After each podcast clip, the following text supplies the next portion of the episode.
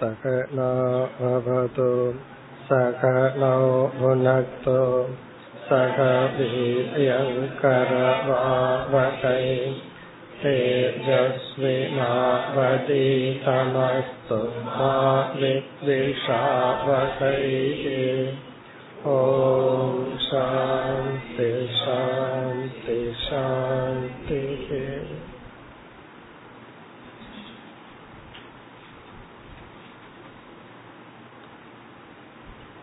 मुपति एटावद् श्लोकम् ममार्चस्तापने श्रद्धा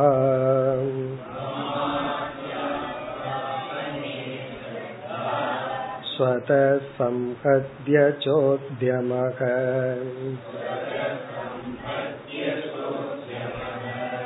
उद्यानोपवनाक्रीट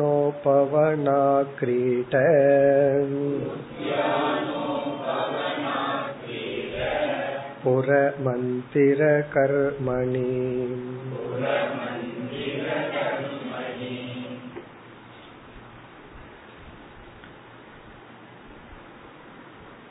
பக்தி என்பது பகவானிடம் நாம் வைக்கின்ற உணர்வு அந்த அன்பு என்ற உணர்வு நம்மை செயலில் ஈடுபடுத்தும் நாம் பார்த்து வருகின்ற இந்த பகுதியில் எப்படியெல்லாம் ஒரு பக்தன் செயல்படுகின்றான் பக்தியை எப்படியெல்லாம் வெளிப்படுத்தி கொண்டிருக்கின்றான் என்று பகவான் வர்ணித்துக் கொண்டு வருகின்றார். இந்த ஸ்லோகத்தில் உத்தியான உபவன ஆக்ரீட இவைகளெல்லாம் சமுதாய சேவையாகவும் உள்ளது பக்தியாகவும் உள்ளது. உத்தியானம் என்றால் கார்டன் உபவனம் என்றால் அதுவும் பழங்கள் நிறைந்த நந்தவனம். ஆ கிரீடன விளையாட்டு மைதானம். புறமந்திர கர்மணி என்றால் இறைவனுடைய ஆலயத்தை உருவாக்குதல் போன்ற செயல்களில் உத்தியமகன உழைப்பு செயல்படுதல். ஸ்வதக சம்ஹத்திய சேர்ந்தோ அல்லது தனித்தோ செயல்படுதல். இந்த செயல்கள் எல்லாம் எதை குறிக்கின்றது பக்தியினுடைய வெளிப்பாடு இவ்விதம் பக்தியினுடைய வெளிப்பாடாக என்னென்னலாம் செய்யலாம் என்று சிலவற்றை பகவான் கூறிக்கொண்டு வருகின்றார் மேலும் இதே கருத்தை அடுத்த ஸ்லோகத்திலும் தொடர்கின்றார் முப்பத்தி ஒன்பதாவது ஸ்லோகம்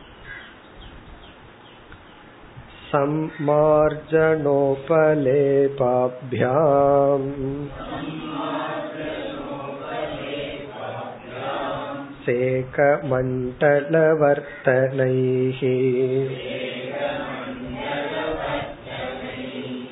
गृहशुश्रूषणं मह्यम्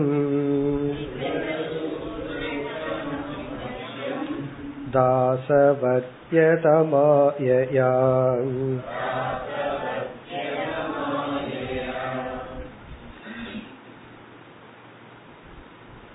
சம்மார்ஜன உபலேபாபியாம் சேக மண்டல வர்த்தனைகி சம்மார்ஜனம் என்றால் தூய்மைப்படுத்துதல்.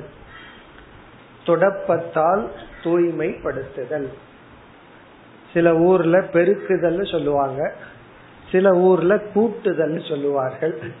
கூட்டுனாலும் சரி பெருக்குனாலும் சரி கடைசியில பலம் ஒன்றுதான். கூட்டுறதுன்னு சொன்னா சில பேர்த்துக்கு புரியாது. பெருக்குதல்னு சில ஊர்ல சொல்லணும். சம்மார்ஜனம்னா பெருக்குதல். துடப்பத்தால் பெருக்குதல். கோயில வந்து சுத்தம் செய்தல்.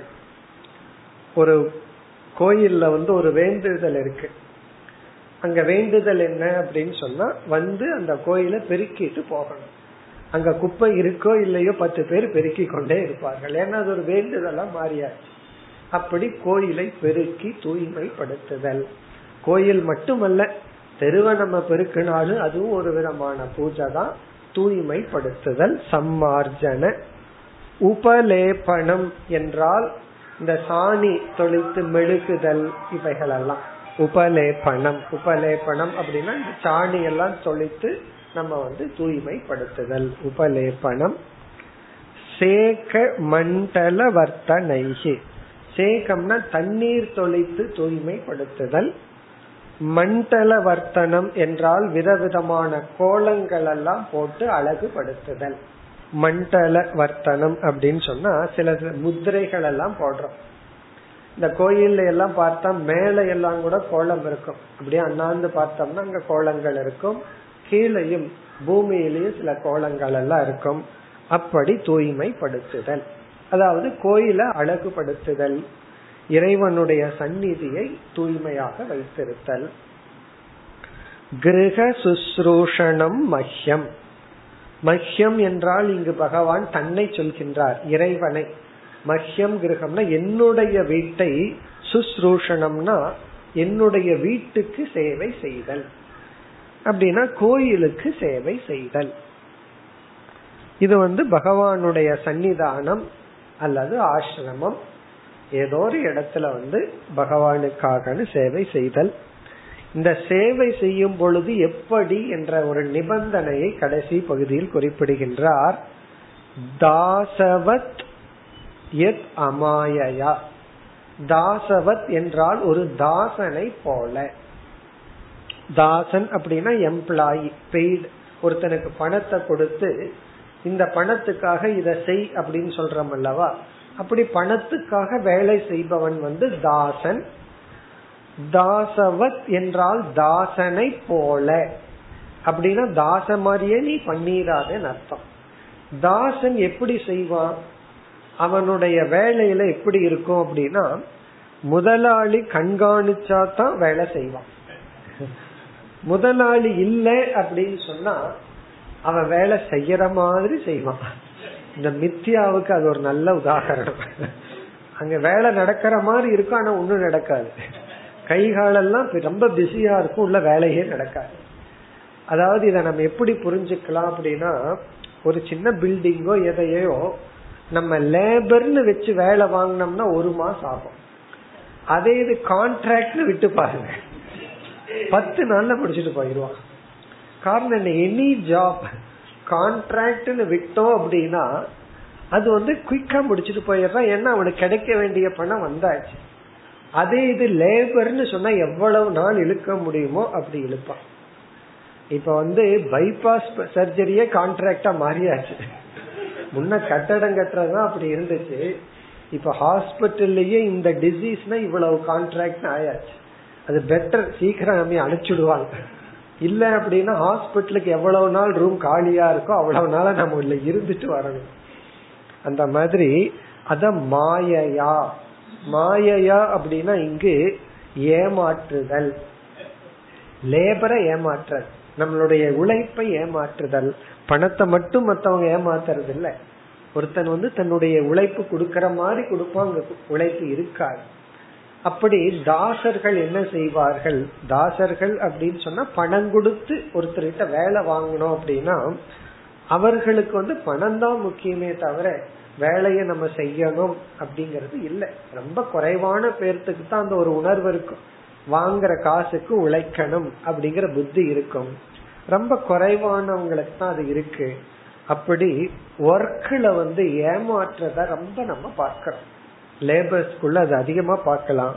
ஆகவே பகவான் இங்க வார்னிங் கொடுக்கறாரு அமாயயா. அமாயயான்னா ஏமாற்றுதல்ங்கிற இல்லாமல்.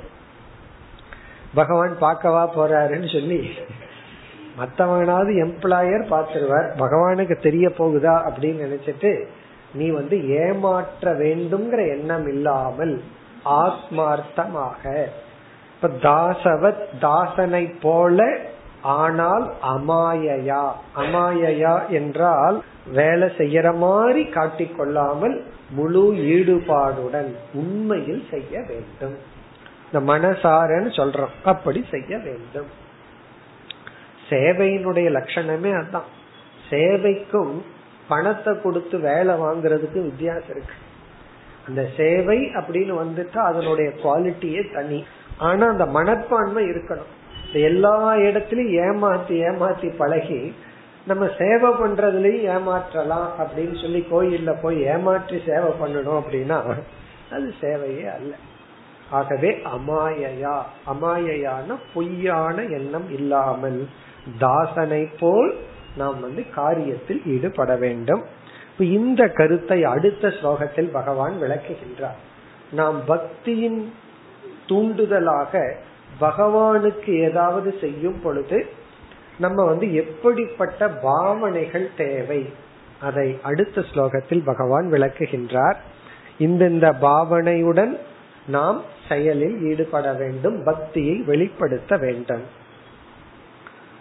நாற்பதாவது ஸ்லோகம் अमानित्वमदं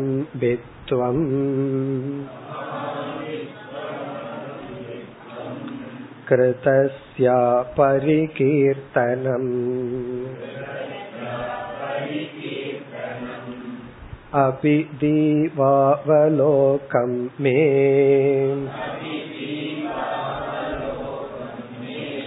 नोपयुज्यान्निवेदितम्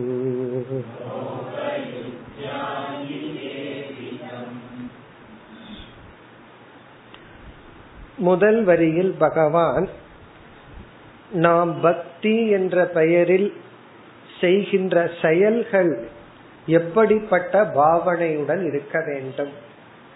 மூன்று நிலையில் பகவான் கூறுகின்றார். நம்முடைய வாக் நம்முடைய காயம் நம்முடைய மனம். நம்முடைய மனதில் எப்படி பாவனை இருக்கணும்? நம்முடைய உடல் எப்படிப்பட்ட விதத்தில் அந்த பூஜைகள் வழிபாடு அமையணும்? பிறகு நம்முடைய சொல்ல எப்படிப்பட்ட நியமம் இருக்க வேண்டும். முதலில் மனதினுடைய லெவல்ல பகவான் பேசுகின்றார் அமானித்துவம். இந்த வார்த்தையை கேள்விப்பட்ட மாதிரி இருக்கோ? அமானித்துவம். அமானித்துவம் அதம்பித்துவம் அஹிம்சான்னு சொல்லி பதிமூணாவது அத்தியாயத்துல பகவான் சொன்னார்.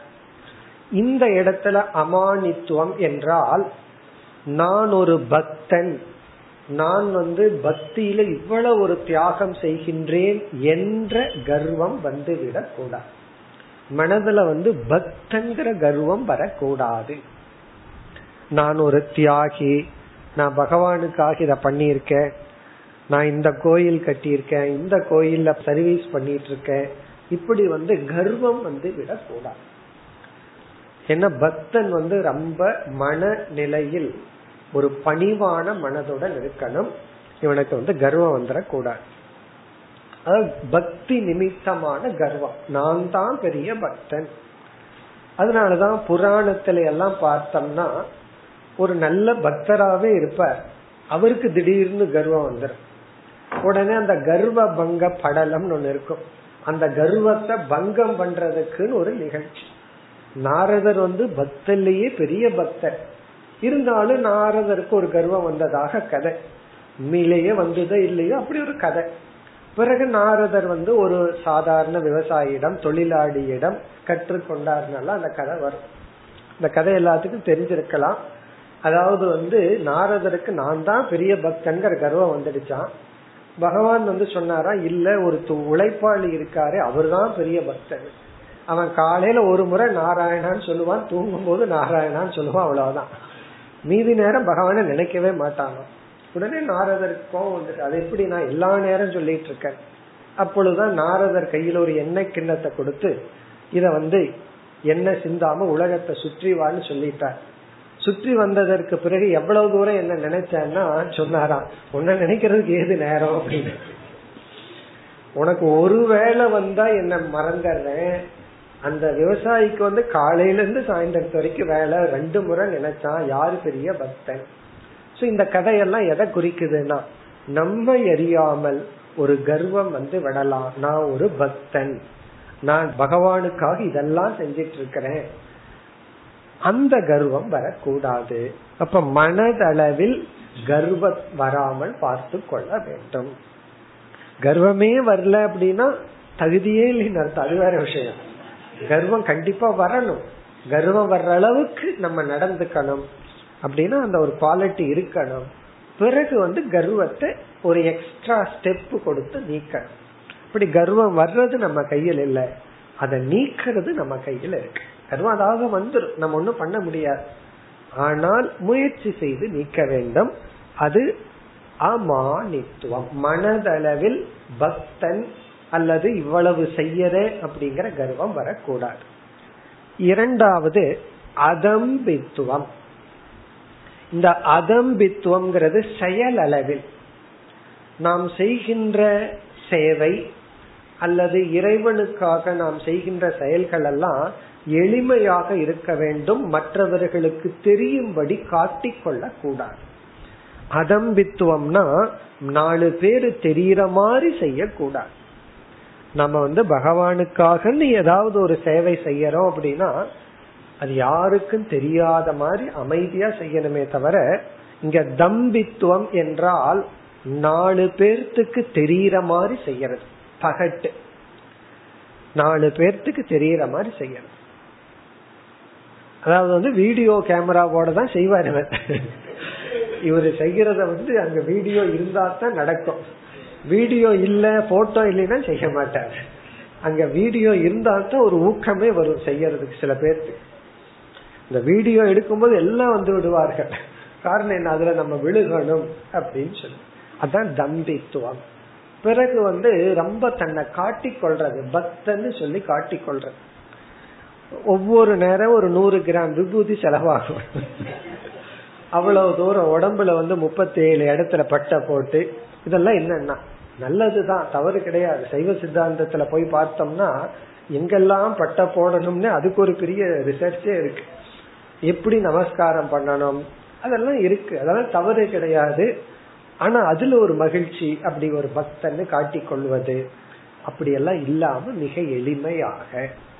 அதம்பித்துவம்னா செயலளவில் நம்ம ஒரு பக்தன்னு சொல்லி ஒரு எளிமையாக காட்டிக் கொள்ளுதல். அடுத்தது வந்து வாக்கு. சொல் லெவல்ல எப்படி இருக்கணுமா? கிருதஸ்ய அபரிகீர்த்தனம். கிருத்தசியனா நாம் என்னென்ன தவங்கள் சாதனைகள் செய்தோமோ அவைகளை கிருத்தம்னா நம்மால் செய்யப்பட்டது. நம்ம ஒரு தவம் பண்ணியிருக்கலாம் அல்லது கோயில் கட்டியிருக்கலாம் அல்லது சேவை பண்ணியிருக்கலாம் ஏதாவது பண்ணியிருக்கலாம். இதற்கு முன்னாடி பகவான் என்னென்னலாம் சொன்னாரோ அதுவோ அல்லது ஏதாவது செய்திருக்கலாம். அதை அபரி கீர்த்தனம்னா யாரிடமும் வாயை திறந்து சொல்லக்கூடாது. அபரி கீர்த்தனம்னா சொல்லாமல் இருத்தல். நாம செய்தது மத்தவங்க சொன்னா அது பெருமை. நாமளே சொல்லிட்டா அது அசிங்கம். நம்ம சொல்லக்கூடாது. மத்தவங்க வேணா பேசலாம். இவர் இதெல்லாம் பண்றார். இவர் ஒரு பெரிய ட்ரஸ்ட் வச்சிருக்கார் பெரிய ட்ரஸ்டியா இருக்கார். இந்த அறக்கட்டையில இதெல்லாம் பண்ணிட்டு இருக்காருன்னு நாலு பேர் சொல்லலாம். ஆனா நாலு பேர் சொல்றதுக்காக நம்ம செய்யக்கூடாது. நாலு பேர் சொல்றதுல தவறு கிடையாது. நம்ம கையில் இல்லை. ஆனா அதை நம்ம சொல்லிட்டு இருக்க கூடாது. நான் தான் இதை பண்ணேன் நான் தான் இதை பண்ணினேன் அப்படின்னு அபரி கீர்த்தனம் கிருதஸ்ய அபரி கீர்த்தனம் என்னென்ன தவங்கள் செய்தோமோ சாதனைகள் செய்தோமோ அவைகளை பேசாமல் இருத்தல். பல முறை பார்த்திருக்கோம். நம்ம ஒரு தவம் பண்ணி அதை சொல்லிட்டோம் அப்படின்னா சொல்லும் பொழுதே அந்த பலன் போயிடுச்சுன்னு அர்த்தம். இந்த தவம் வந்து நம்ம சொல்ல கூடாது ரகசியமாக செய்ய வேண்டும். இப்ப முதல் வரியில இதுவரை கூறிய சாதனைகள் அல்லது விட்டு போன அனைத்து சாதனைகள் இவைகளை வந்து எந்த பாவனையில் இருக்கணும்? மனநிலையில ஒரு பணிவுடனும் கர்வப்படாமலும் செய்கையில எளிமையாகவும் சொல்லுல வந்து பேசாமலும் அதை வந்து வெளிப்படுத்தாமலும் இருக்க வேண்டும். இதுதான் சாத்விகமான யஜ்ஞை அல்லது பூஜா. இல்லைன்னா ராஜசம் தாமசம் ஆயிரும். சொல்லிட்டோம் அல்லது ஓவரா வெளிப்படுத்திட்டோம் கர்வப்பட்டுட்டோம். இப்போ அதெல்லாம் ராஜசமான தாமசமான பூஜை அல்லது யஜ்யம் இந்த கண்டிஷனோட நம்ம என்ன செய்தாலும் அது சாத்விகமான தவம் சாத்விகமான பூஜை சாத்விகமான யாகம் சாத்விகமான சேவா. என்னந்தா இப்படி இல்லாம இருக்கு. சில பேர் ஏதாவது ஒண்ணு பண்ணிட்டா காத்துட்டு இருப்பாங்க. யாரு வருவாங்க சொல்லலாம். அப்படின்னு சொல்லி பிறகு அதை செஞ்சதை காட்டிக்கணும். ஒவ்வொரு டியூப் லைட்லயும் பாதி லைட்டை மறைக்கிற மாதிரி பேர் இருக்கும். காரணம் என்ன? நம்ம பேர் வரணும் டியூப் லைட்ல அங்க மிளிரணும். இதெல்லாம் என்னன்னா தம்பித்துவம். மனதிலயும் ஒரு கர்வம். இப்படி எல்லாம் இருக்க கூடாது பிறகு இரண்டாவது வரியில இனி ஒரு நியமத்தை பகவான் கூறுகின்றார். இது ஒரு அழகான நியமம். இறைவனுக்கு என்று ஒன்று படைக்கப்பட்டு விட்டால் பகவானுக்கு ஒன்று நாம் படைக்கப்பட்டு விட்டால் அது புனிதத்துவத்தை அடைந்து விடுகின்றது. அதுக்குன்னு ஒரு புனித தன்மையை அது அடைந்து விடுகிறது. நம்ம வீட்டுல லட்டு செஞ்சு சாப்பிட்டா அது லட்டு. அதே இது திருப்பதியில வாங்கி சாப்பிட்டோம்னு வச்சுக்கோமே அது பிரசாதம். இப்ப இருக்கிற சில ஹோட்டல்ல எல்லாம் அதே டேஸ்ட் கொண்டு வந்து விட்டார்கள் திருப்பதியில என்ன டேஸ்ட் லட்டு இருக்கோ அதை பீட் பண்ண முடியாம இருந்தத இப்ப நம்ம லோக்கல்ல ஹோட்டல்ல எல்லாம் செய்ய ஆரம்பிச்சிட்டாங்க. அதே டேஸ்ட் வந்தாச்சு. டேஸ்ட் அதான் வரலாம். ஈவன் தூய்மை அதை விட நல்லா இருக்கலாம். ஆனால் பகவானுடைய சந்நிதியிலிருந்து வந்தால் அது வந்து பிரசாதம். அந்த பிரசாதத்தை என்ன பண்ணணும்? நம்ம கடையில் இருக்கிற லட்டை வாங்கி சாப்பிட்டு பாதிக்கு மேல பிடிக்கலன்னா தூக்கி எறியலாம். காரணம் என்ன? கடையில காசு கொடுத்து வாங்கினது வேண்டாட்டி தூக்கி போடலாம். ஆனா பிரசாதத்தை நம்ம தூக்கி எறிய கூடாது காலில் மிதிக்க கூடாது அதுக்கு ஒரு தனி ரெஸ்பெக்ட் நம்ம கொடுக்கணும். இப்ப இறைவனுக்கென்று ஒன்று படைக்கப்பட்டு விட்டால் அது புனிதத்துவத்தை அடைந்து விடுகிறது. ஏன்னா மனதளவுல பகவானுக்குன்னு நைவேத்தியம் பண்ணிட்டோம். இது உனக்கு. அதாவது அதனுடைய சுவையையும் அதையும் பகவான் வந்து எடுத்துக்கொண்டதாக நம்ம மனதுல பாவனை செய்து விட்டோம். ஆகவே அதற்கு நம்ம மதிப்பு கொடுக்கணும். அதை நம்ம ரொம்ப சீப்பா பயன்படுத்திட கூடாது. அதே போல நம்ம வீட்லயே ஒரு அறைய வந்து இறைவனுக்குன்னு வச்சுட்டோம் அப்படின்னா அந்த அறையில வந்து நம்ம போய் பிளேயிங் கார்ட்ஸ் ஆடுறது கிடையாது. சீட்டு ஆடிட்டு இருக்க மாட்டோம். பகவானுடைய பூஜை அறையில போய். காரணம் என்ன? அந்த இடத்துக்கே ஒரு தனி மகத்துவம் இருக்கு. அந்த இடத்தையே நம்ம புனிதமா மதிக்கலாம். ஏன்னா அது பகவானுக்குன்னு கொடுக்கப்பட்டு விட்டது. அந்த இடம் பகவானுக்குன்னு கொடுத்தாச்சு. ஆகவே அந்த இடம் புனிதத்துவத்தை அடைகின்ற. அது கோயிலினுடைய தாற்பயமே அதுதானே. ஏன் கோயில புனிதம்னு சொல்றோம் எல்லாமே பகவானுடைய இடம் தான் இருந்தாலும் நம்ம மனதுல அது இறைவனுக்குன்னு கொடுக்கப்பட்டுள்ளது. இந்த இடத்துல பகவான் சொல்றார் இறைவனுக்காக சொல்லி ஒரு ஆராதனை செய்தால் அந்த லைட் அதுவே தூய்மை அடைந்து விடுகிறதாம் இப்ப அந்த லைட்டை வந்து நம்ம பெட்ரூம் லேம்பை யூஸ் பண்ணக்கூடாதுன்னு அர்த்தம். காரணம் என்ன? ஒரு தீபம் ஒன்று ஏற்றி அது பகவானுக்கு அது ஆராதனை செய்து விட்டால் அதைய வந்து கீழான ஒரு காரியத்திற்கு பயன்படுத்த கூடாது சமைப்பதற்கோ அல்லது வந்து சாதாரண வெளிச்சத்துக்கோ பயன்படுத்த கூடாது அதைத்தான் கூறுகின்றார். இப்ப இரண்டாவது வரியில சொல்றதனுடைய தாற்பயம் இறைவனுக்கென்று ஒன்று கொடுக்கப்பட்டு விட்டால் அது மேலானது. நம்ம வாழ்க்கையே இறைவனுக்குன்னு அர்ப்பணிச்சிட்டோம்னா நம்முடைய உடலும் தூய்மையாகின்றது நம்முடைய மனமும் நம்முடைய வாழ்க்கையே மேலானதாக. அதனாலதான் ஏற்கனவே பகவான் வந்து நீ என்ன வணங்குவதும் என்னுடைய பக்தனை வணங்குவதும் ஒண்ணுன்னு சொல்லிட்டார். ஏன்னா தன்னுடைய பக்தன் யார்? தன்னுடைய வாழ்க்கையையே இறைவனுக்கு ஒப்படைத்தவர். இறைவனை புரிஞ்சுக்கணுங்கிற விஷயத்துல இறைவனுக்காக இறைவனை லட்சியமாக கொண்டு துறந்தவன். ஆகவே அவனுடைய உடல் அவன் பயன்படுத்துகின்ற பொருள் எல்லாமே தூய்மையாகி விடுகிறது. எல்லாமே வணங்கத்தக்கதாகி விடுகின்ற அதைத்தான் இங்க பகவான் சொல்றார். அபி தீப அவலோகனம் மே. அப்படின்னா இதுவும் கூட மீது எல்லாமே ஈவன் திஸ் இதுவும் கூட. மேன்னா எனக்கு தீப அவலோகனம். எனக்கு தீபாராதனை செய்த அந்த தீபத்தை ந உபயுஜ்யாத் நிவேதிதம். நிவேதிதம்னா படைக்கப்பட்ட. நிவேதம் அப்படின்னா படைத்தல். நிவேதிதம்னா படைக்கப்பட்ட. எனக்காக படைக்கப்பட்ட அந்த தீபத்தையும் ந உபயுஞ்சியாத் கீழான காரியத்திற்காக பயன்படுத்த கூடாது அதாவது பகவானுக்குன்னு தீபாராதனை பண்ணிட்டு அதை எடுத்து உட்கார்ந்து அதுல போய் கணக்கு எழுதக்கூடாது அப்படின்னு இந்த காலத்துல கணக்கு எழுதுறதுக்கு வேற லைட் இருக்கு. அந்த காலத்துல அதே தீபம் தானே. அதை வந்து ஒரு எழுதுறதுக்கோ கணக்கு எழுதுறதுக்கோ சரியான கணக்கு கூட எழுதக்கூடாதுன்னு அர்த்தம். அப்படின்னா என்ன? அந்த தீபமே இறைவனுக்காக படைக்கப்பட்டால் அது அப்படியே விட்டுற. அங்க போய் லாஜிக் பேசக்கூடாது. அது வேஸ்ட் தானே. யூஸ் பண்ணிக்கலாமே. அதே போல பகவானுக்குன்னு பால் அபிஷேகம் பண்ணிட்டு அது உடனே தயிர் போட்டு லசி பண்ணி சாப்பிடுறது சில பேர். காரணம் என்ன இருந்தாலும் வேஸ்ட் பண்ணக்கூடாதுல்ல. வேஸ்ட் ஆனாலும் பரவாயில்ல. வேஸ்ட்னா என்ன? பகவானுக்குன்னு கொடுத்துட்டோம் அப்படின்னா அது போக பொருள் அல்ல. பகவானுக்குன்னு படைச்சிட்டா அது வந்து அது மேலான பொருள் அது போக பொருள் அல்ல. லைட்டையே பகவான் சொல்றார். ஏன்னா இது அந்த காலத்துல பெஸ்ட் எக்ஸாம்பிள் லைட்டை வந்து பகவானுக்கு பயன்படுத்திட்டோம்னா அந்த லைட் எடுத்து வீட்டுல பயன்படுத்த கூடாது அது பூஜை அறையில அப்படியே தான் இருக்கணும். அதே போல எந்த பொருளை பகவானுக்குன்னு கொடுக்கறோமோ அது மேலானது தூய்மையானது. அது வேற எந்த பர்பஸுக்கும் பயன்படுத்த கூடாது நம்மையே பகவானுக்கு ஒப்படைச்சிட்டோம்னா நம்மையே வேற எந்த பர்பஸுக்கும் பயன்படுத்த கூடாது அப்படின்னு என்ன பகவானுக்காகத்தான் இனி வந்து அடுத்த ஸ்லோகத்துல பகவான் முடிவுரை செய்கின்றார் இப்படியே எவ்வளவு செயல்களை சொல்லிட்டு போறது அதனால முடிவுரை செய்கின்றார் நாற்பத்தி ஓராவது ஸ்லோகம் यद्यतिष्ठतमं लोके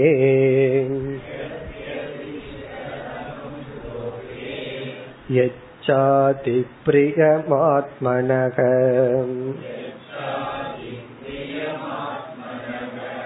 तन्तन्निवेदयेन्मह्यम्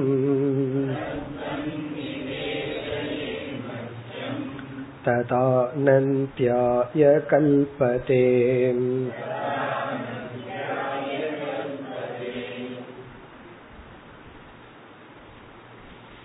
எதை பகவானுக்கு படைக்கின்றோமோ அது மேலானது மேன்மையானதுன்னு பார்த்தோம்.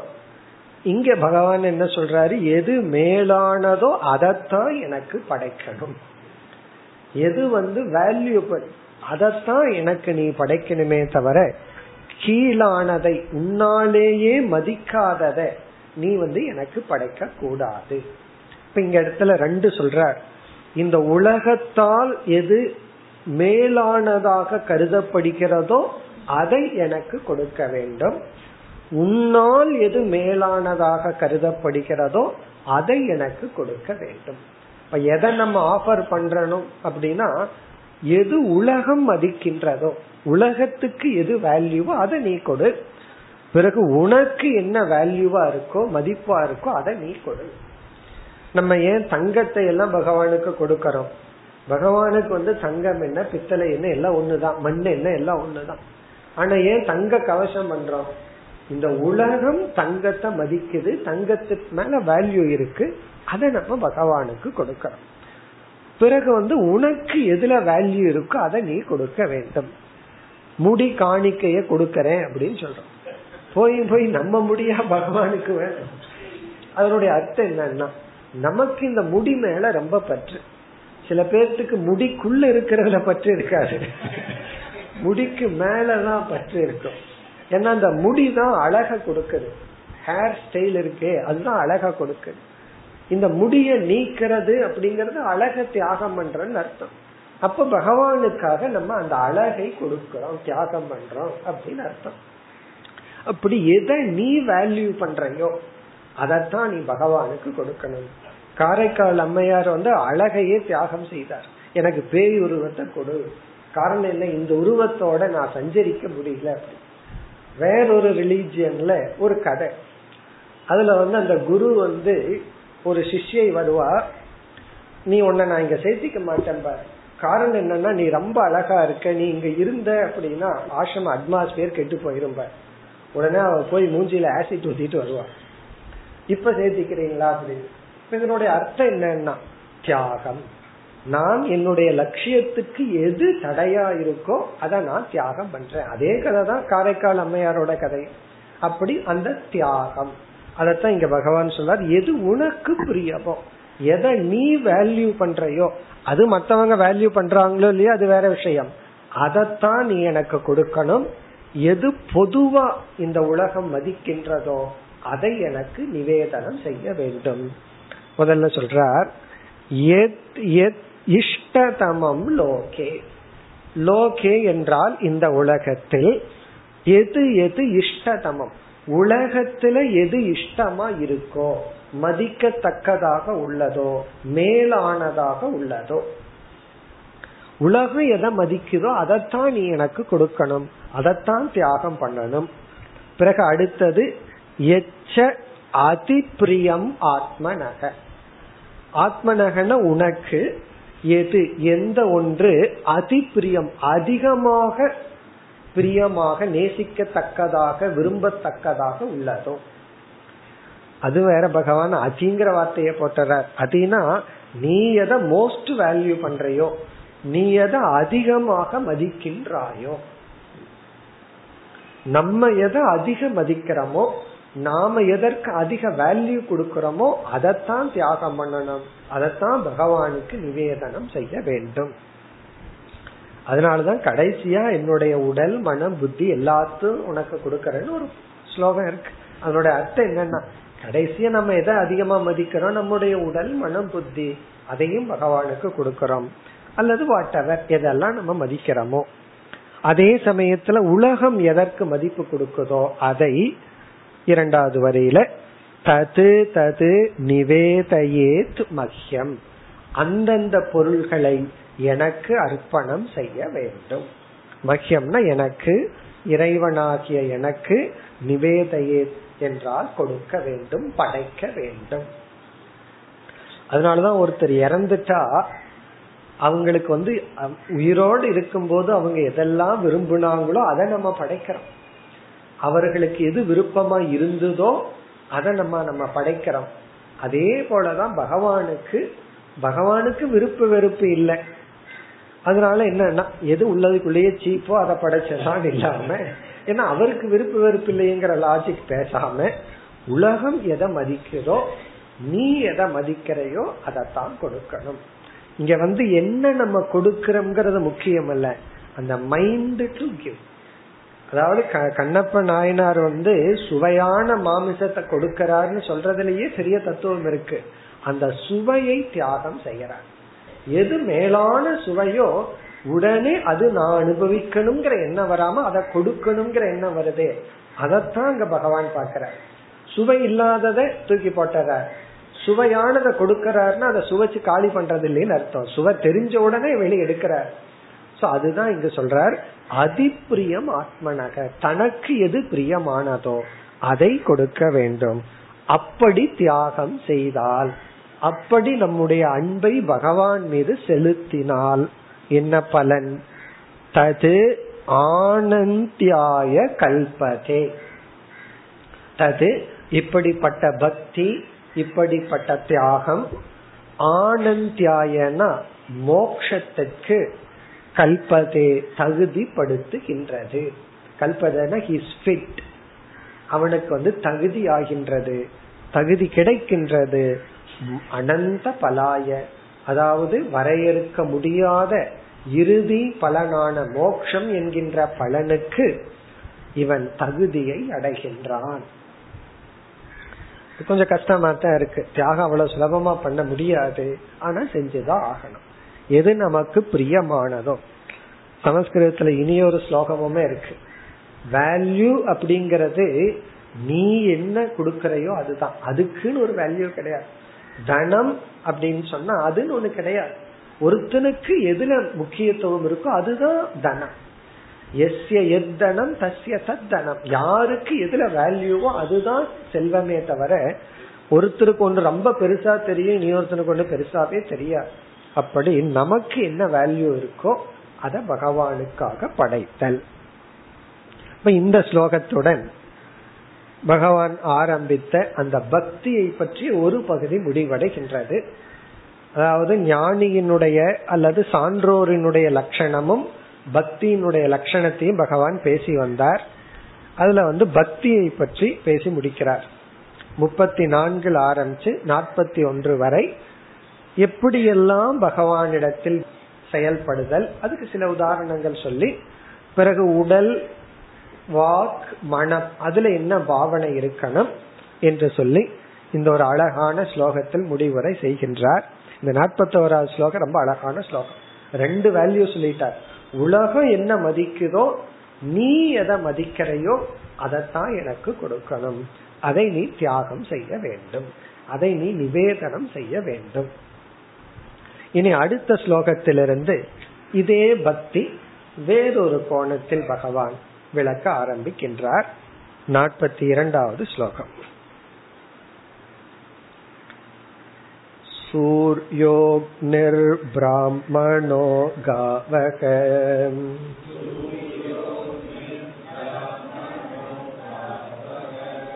वैष्णवखं मरुज्जलम् भूरात्मा सर्वभूतानि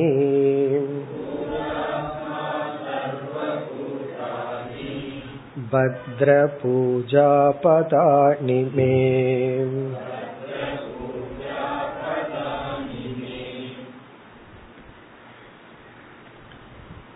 இங்கும் பக்தியை தான் பகவான் பேசுகின்றார் பக்தியில் விதவிதமான வெளிப்பாட்டை நாம் பார்த்தோம். ஒரு பக்தன் எப்படியெல்லாம் தான் பக்தியை வெளிப்படுத்தணும்னு பார்த்தோம். பிறகு ஒரு விதமான பக்தி வந்து இறைவனை வழிபடுதல். இறைவனை நம்ம வழிபடுதல். இறைவனை வழிபடுதல்னு சொல்லும் பொழுது அங்கு வந்து வழிபாட்டு ஸ்தலம் அல்லது ஆலம்பனம் ஒண்ணு இருக்கு. எதையோ ஒன்றை பார்த்து அதை பகவானாக நாம் வழிபடுதல். பொதுவா கோயில்ல எல்லாம் என்ன இருக்கும்? பகவானுடைய உருவங்கள் இருக்கும். சிவன் கோயில்ல அதற்கு தகுந்த உருவம் விஷ்ணு கோயில்ல அதற்கு தகுந்த விதவிதமான விக்கிரகங்கள். அந்த உருவத்தை வந்து பூஜா பதம் அப்படின்னு சொல்றோம். பூஜா பதம் என்றால் நாம் வழிபடுவதற்குரிய ஸ்தானம். இப்ப சிவலிங்கம் இருக்கு நம்ம அர்ச்சனை பண்றோம். எங்க போடுவோம் அந்த பூவை? அந்த லிங்கத்தின் மேல போடுவோம்.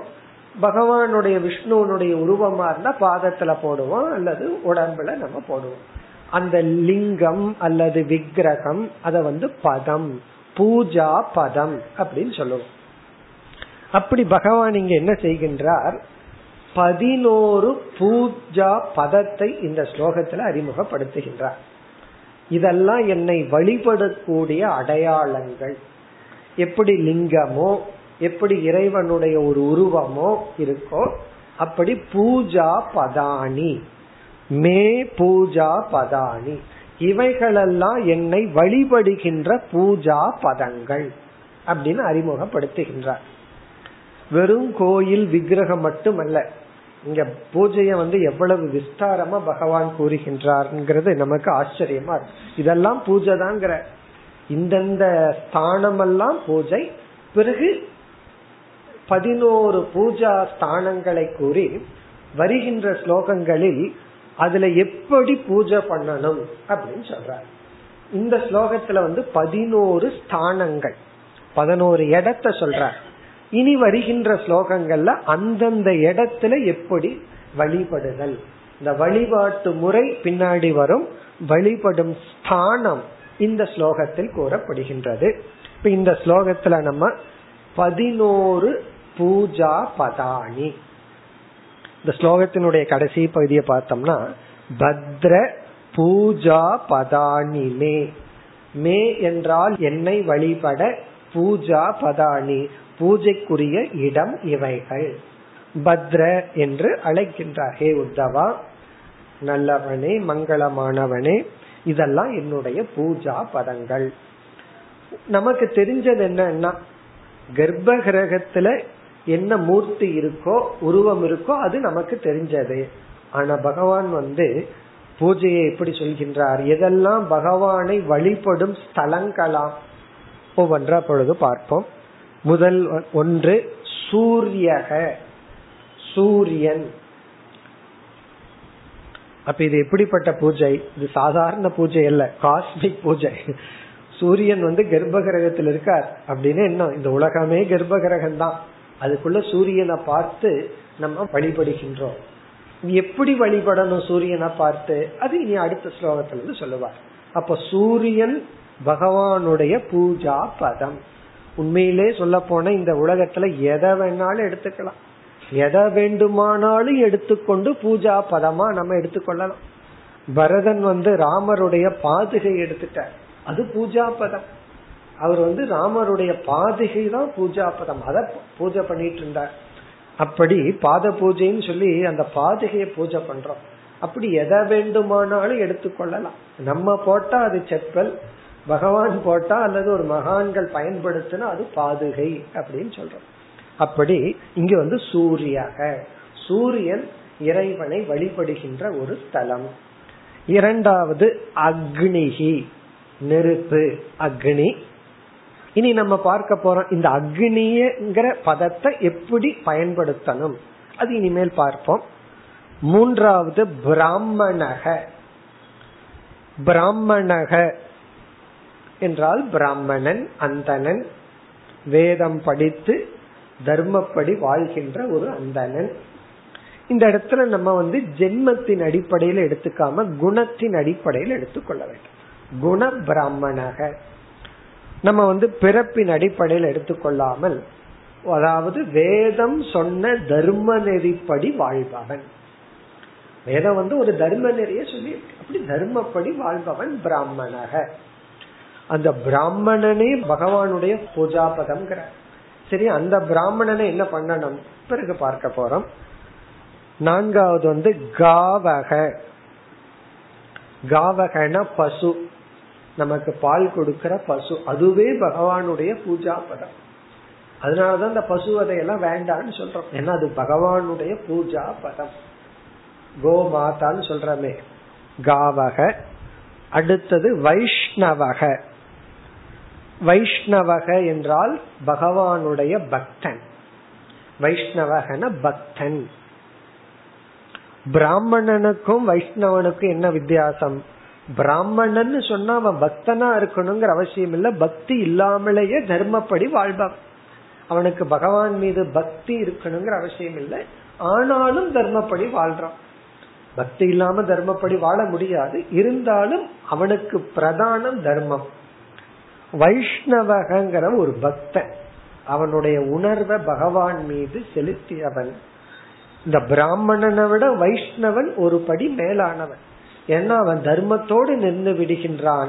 இவன் தர்மத்திற்கு அடுத்தபடியாக பக்திக்கும் வந்து விடுகின்றான். இந்த வைஷ்ணவன் வந்து அதர்ம வைஷ்ணவன் எடுத்துட்டோம்னா என்னன்னு கேட்க கூடாது சில பக்தர்கள் இருக்காங்க தர்மப்படி இருக்க மாட்டார்கள். ஆனா பக்தர்கள்னா அவங்க நம்ம பக்தர்கள் லிஸ்ட்ல சேர்த்துக்கிறது இல்ல. பக்தர்கள் லிஸ்டுக்கு வரணும்னாவே ஃபர்ஸ்ட் தர்மத்தை கடந்துதான் வரணும். தர்மப்படி இருந்து பிறகும் பக்தனா இருக்கணும். ஆகவே வைஷ்ணவக. அடுத்தது வந்து கம். கம்னா ஆகாசம் ஆகாசமே பகவானுடைய பூஜா பதம். இனி வேற ஏதோ சொல்றதுக்கு இருக்கு. ஸ்பேஸ் ஆகாசத்தையே நம்ம வழிபடணும். சிதம்பரத்துல அதுதானே பண்றோம். சிதம்பரத்துல ஆகாசத்தையே பகவானுடைய சொரூபமா வழிபடுறோம். அப்படி கம். கம்னா ஆகாசம் அடுத்தது வந்து மருத். மருத் அப்படின்னா காற்று. காற்றை நாம் இறைவனுடைய ஸ்தலமாக வழிபடுகின்றோம். பஞ்சபூதமும் வருது. பஞ்சபூதம்னு சொன்னா முடிஞ்சது. இருந்தாலும் பகவான் சூரியன் அக்னி எல்லாம் சொல்லிட்டு வர்ற. மருத் அடுத்தது வந்து ஜலம். ஜலம். ஜலமுமே ஒரு ஆதாரம் தான் அந்த ஜலத்தை நாம் வழிபடுகின்றோம். நார்த் இந்தியாவில எல்லாம் இந்த நதிய ரொம்ப முக்கியத்துவம் கொடுத்து வழிபடுவார்கள். நதிக்கு ரொம்ப ஒரு முக்கியத்துவம் கொடுப்பார்கள். நம்ம சவுத் இந்தியன் பீப்புளுக்கு அது கொஞ்சம் பத்துறது. யாராவது கங்கையில செப்பலோட இறங்குனா தமிழ்நாடான்னு கேட்பாங்களா? காரணம் என்ன? ஃபர்ஸ்ட் கங்கைய பார்த்த உடனே செப்பலை கழட்டிட்டு வணங்கிட்டு பிறகு நீ செப்பலையும் கழுவு உன்னையும் கழுவு என்னமோ பண்ணு. அது வேற விஷயம். ஆனா ஃபர்ஸ்ட் உள்ள என்ட்ராகும் போது அது ஒரு மரியாதையோட கங்கா மாதான்னு சொல்லி செப்பலையெல்லாம் கழட்டி விட்டு வணங்கிட்டு பிறகு நீ நம்ம செப்பல் கழட்டலாம் துணி துவைக்கல என்னமோ பண்ணுவோம். ஆனா அதை வணங்கணும். ஜலம் ஜலத்தை வணங்குதல். அடுத்தது பூகு பிருத்திவி. பஞ்சபூதமும் வந்தாச்சு. பூகு ஜலம் மருத்கம் காற்று என்று பஞ்சபூதங்களுமே பகவானுடைய வழிபடுகின்ற பதானி பூகு அடுத்தது ஆத்மா. ஆத்மானா இந்த இடத்துல நம்முடைய உடல் எடுத்துக்கலாம். அல்லது ஜீவாத்மான்னு எடுத்துக்கொள்ளலாம். இங்கு உடல் எடுத்துக்கோ நம்முடைய உடல். நம்முடைய உடலே இறைவனு வழிபடுகின்ற ஒரு ஸ்தலம். அடுத்தது வந்து சர்வ பூதானி எல்லா ஜீவராசிகளும். இது நம்முடைய உடல் மட்டுமல்ல எல்லா ஜீவராசிகளும் மரம் செடி பறவைகள் முதல் கொண்டு எல்லா ஜீவராசிகள். அதாவது எல்லா ஜீவராசிகளுமே இறைவனை வழிபடுகின்ற ஸ்தலம். பகவானை பாக்குறதுக்கு எங்க போகணும்? இது ஸ்தலமாக இருந்து கொண்டால். கம் ஸ்தலம் ஆகாசமே ஸ்தலம் ஆயிட்டா எங்க யாத்திரை போக முடியும்? பிறகு எல்லாமே பஞ்சபூதமும் சொல்லியாச்சு ஜீவாத்மாவும் சொல்லியாச்சு சரீரமும் சொல்லியாச்சு சூரியனும் சொல்லியாச்சு. எல்லாமே என்ன சொல்றாரு? மே பூஜா பதானி என்னை வழிபடுகின்ற அடையாளங்கள்.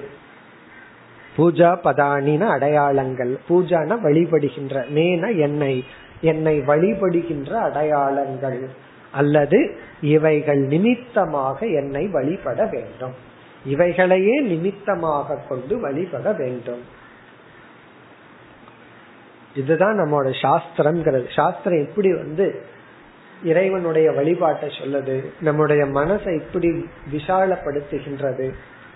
இனி வருகின்ற ஸ்லோகங்களில் அடுத்த ஸ்லோகத்தில் ஆரம்பித்து நாற்பத்தி ஐந்தாவது ஸ்லோகம் வரை நாற்பத்தி மூன்று நான்கு ஐந்து இந்த ஸ்லோகங்களில் இந்த பதினோரு பதங்களை எப்படி பயன்படுத்த வேண்டும் சூரியனை இறைவனுடைய பதமாக கொண்டு எப்படி வழிபட வேண்டும் என்று வரிசையாக கூறுகின்றார் நாற்பத்தி மூன்றாவது ஸ்லோகம்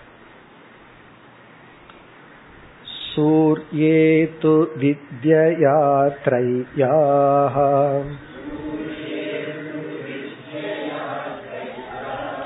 हविषाग्नौ यजेत माम् आदित्येन तु विप्राग्र्ये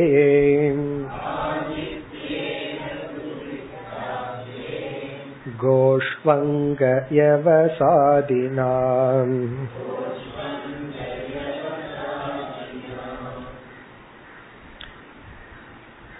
பகவான் என்ன ஆர்டர்ல இந்த பதினொன்றையும் கூறினாரோ அதே வரிசையில் விளக்கி வருகின்றார். இந்த ஸ்லோகத்தில் நான்கு முதல் நான்கு பூஜா பதங்களை குறிப்பிடுகின்றார். முதல் நான்கு பூஜா பதங்களை குறிப்பிட்டு இந்தந்த பதத்தில் அடையாளத்தில் எப்படி என்னை வழிபட வேண்டும். நம்ம இஷ்டம்தான். இருந்தாலும் பகவான் வந்து ஒரு குழு கொடுக்கிறார். இப்படி எல்லாம் வழிபடலாம். முதல்ல சூரியன். சூரியேது வித்யா த்ரையாகா. சூரியனிடத்தில் சூரியனை ஆலம்பனமாக அதிஷ்டானமாக கொண்டு என்னை எப்படி வழிபட வேண்டும் என்றால் மூன்று வேதங்களை ஓதுவதன் மூலமாக. திரையாகா வித்யா என்றால் திரையாகன ரிக் யஜு சாம என்ற மூன்று மந்திரங்கள். இங்க அதர்வன வேதமும் உள்ள வருது. ரிக் மந்திரம் யஜுர் மந்திரம் சாம என்கின்ற மூன்று மந்திரங்கள் கொண்ட வேதங்கள் மூலமாக சூரியனிடத்தில் வழிபட வேண்டும். அப்படின்னா சூரியன் முன்னாடி மூன்று வேதங்களையும் பாராயணம் செய்வதன் மூலம் என்னை வழிபட வேண்டும். காலையில எழுந்து சூரியனுக்கு முன்னாடி நின்றுட்டு அல்லது சூரியனை மனசுல வச்சுட்டு சூரியனை ஒரு பதமாக பாவனை செய்து கொண்டு வேதங்களை உச்சரிப்பதன் மூலம் என்னை வழிபட வேண்டும் அல்லது என்னை வழிபடுதல். அப்ப எது வழிபாடு இங்கு? வேத பாராயணம். வேதத்தை நம்ம பாராயணம் பண்ணும் பொழுது அந்த சூரியனை வந்து வச்சுக்கணுமா? பிறகு ஹவிஷா அக்னௌ எஜேதமாம் மாம் யஜேத. எல்லா இடத்திலையும் மாம் யஜேதங்கிறது வருது. என்னை வழிபட வேண்டும். ஹவிஷா அக்னௌ அக்னியில் ஹவிஷ் மூலமாக. ஹவிஷ் என்றால் ஏதாவது திரவியங்களை தியாகம் செய்தல் நெய்யை விடுதல். அக்னியில வந்து நெய்யை விடுவதன் மூலமாக அதாவது இங்கு வந்து எல்லா விதமான பூஜை ஹோமங்கள் யாகங்களை பகவான் குறிப்பிடுகின்றார். எல்லா விதமான யாகங்களும் என்னை வழிபடுவது வழிபடும் யாகங்கள் தான் ஹவிஷ்ண தியாகம் செய்கின்ற பொருளை அக்னியில போடுவதன் மூலமாக. இப்ப அக்னியில் ஹவிஷை கொடுப்பதன் மூலமாக என்னை வழிபட வேண்டும் அல்லது என்னுடைய வழிபாடு. மூன்றாவது பிராமணன். ஆதித்யேனது விப்ராக்ரியே. விப்ரக என்றால் பிராமணன். மேலான பிராமணனை இடத்தில் வழிபாடு என்ன என்றால் ஆதித்யேன அவனுக்கு உணவு கொடுப்பதன் மூலமாக விருந்து கொடுப்பதன் மூலமாக. ஆதித்யகன ஃபுட் அதிதி பூஜா. அதிதி பூஜைன்னு சொன்னா நம்ம கலாச்சாரத்துல பார்த்தோம்னா ஒரு அதிதி எப்படி பூஜை பண்றது? ஒரு பிச்சைக்காரனுக்கு பிச்சை போடுற மாதிரி இல்ல. அவரை வர வச்சு அவர் பாதத்தை எல்லாம் தூய்மைப்படுத்தி அமர வச்சு ஃப்ரெஷ் உள்ளதுக்குள்ளேயே நல்ல உணவை படைச்சு அவருக்கு கொடுத்துட்டு சாப்பிட்டதற்கு பிறகு நீதிய பிரசாதமா எடுத்துக்கொள்ளுது விருந்தினராக இதான் விருந்தோம்பல். விருந்தோம்பல்னா இதுதான் அர்த்தம். அந்த காலத்துல. இப்பெல்லாம் அப்படி அல்ல. வரும்போதே ஹோட்டல்ல சாப்பிட்டு வந்துட்டீங்களா? அப்படித்தான் கேள்வி. அப்படி விருந்தோம்பல். விருந்தோம்பல் மூலமாக ஒரு பிராமணன் அதாவது பிராமணன் சொன்னா அவன் ஏழ்மையில் இருப்பான். அவனுக்கு உணவு தூய்மையான உணவை கொடுப்பதன் மூலமாக. தர்மப்படி வாழ்பவர்களுக்கு என்ன பண்ணணும்னா சாப்பாடு கொடு. சாப்பாட்டு கற்று அவர்களுக்கு இருக்க கூடாது ஆதித்யேன விப்ராக்கிரியே பிறகு கோஷு அங்க எவ சாதினா. அங்க என்று உத்தவரை அழைக்கின்றார். ஹே உத்தவா ஹே மகனே என்று பகவான் அழைத்து கோஷு என்றால் பசுவிடம். பசுவுக்கு என்ன பூஜைனா? அதற்கு தீபாதனை காட்டுறது ஒரு பூஜை தான். ஆனா இங்க பகவான் எது பூஜைங்கிறாரு? எவ சாதினா. அதற்கு உணவு கொடுத்தல் புல் முதலியவைகளை கொடுப்பதன் மூலமாக. எவசாதினான்னு அதற்கு தானியங்களை கொடுத்து அதுக்கு தேவையான உணவை கொடுத்தல். சில பரிகாரம் எல்லாம் அப்படி சொல்லுவாங்க. யாராவது கஷ்டம் வந்துட்டு இருந்ததுன்னா என்ன பரிகாரம் சொல்றாங்க சில பேர் இப்போ இந்த மாட்டுக்கு கொஞ்ச நாள் சாப்பாடு கொடு பழம் கொடு அப்படின்னு ஒரு பரிகாரம் இருக்கு. அது ஒரு விதமான பூஜை தான். சில பேர் அந்த பரிகாரமும் செய்வார்கள். நீ ஏதோ ஜென்மத்துல ஏதோ மாட்டை அடிச்சுட்ட.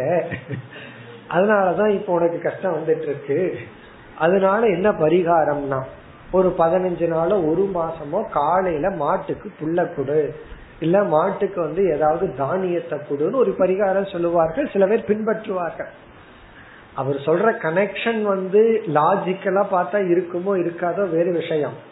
ஆனா உண்மைதான். காரணம் என்ன? இது ஒரு விதமான பூஜை. ஒரு மிருகத்துக்கு ஒரு பசுவுக்கு வந்து நம்ம வந்து உணவு கொடுக்கறோம்.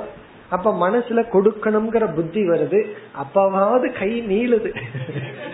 அது வரைக்கும் குறுகிய இருந்த கை வந்து அட்லீஸ்ட் மாட்டுக்குன்னு கொடுக்கும் போதாவது கை கொஞ்சம் நீண்டு அந்த கொடுக்கற புத்தி வருது.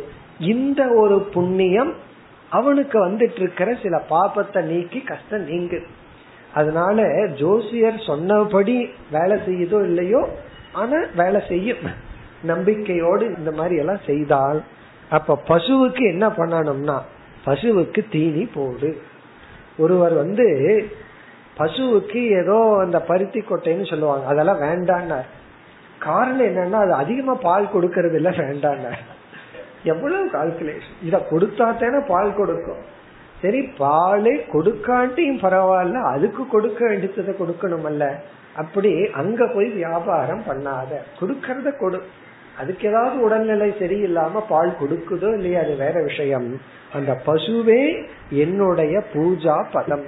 அந்த மாடே என்னுடைய என்னை வணங்குகின்ற ஸ்தலம்னு சொல்லிட்டார். அந்த மாட்டை வச்சு பொட்டு வச்சு பெயிண்ட் அடிச்சு பூஜை மட்டும் பண்ணிட்டு இருக்காத. அது வந்து ஒரு சிம்பாலிக் அதை நீ நன்கு பராமரிக்க வேண்டும். அதுக்கு உடல்நிலை சரியில்லைன்னா அது என்ன பண்ணணுமோ பண்ணணும். சில இடங்கள்ல எல்லாம் பார்த்தா கோஷாலையில மேல ஃபேன் மாட்டி இருக்கும் சில இடங்கள்ல நானே பார்த்திருக்கேன். மேல ஃபேன் இருக்கும். காரணம் என்னன்னா அந்த கொசு கடிச்சு அந்த மாடு வந்து கஷ்டப்படக்கூடாதுன்னு ஃபேன் போட்டுருவாங்க.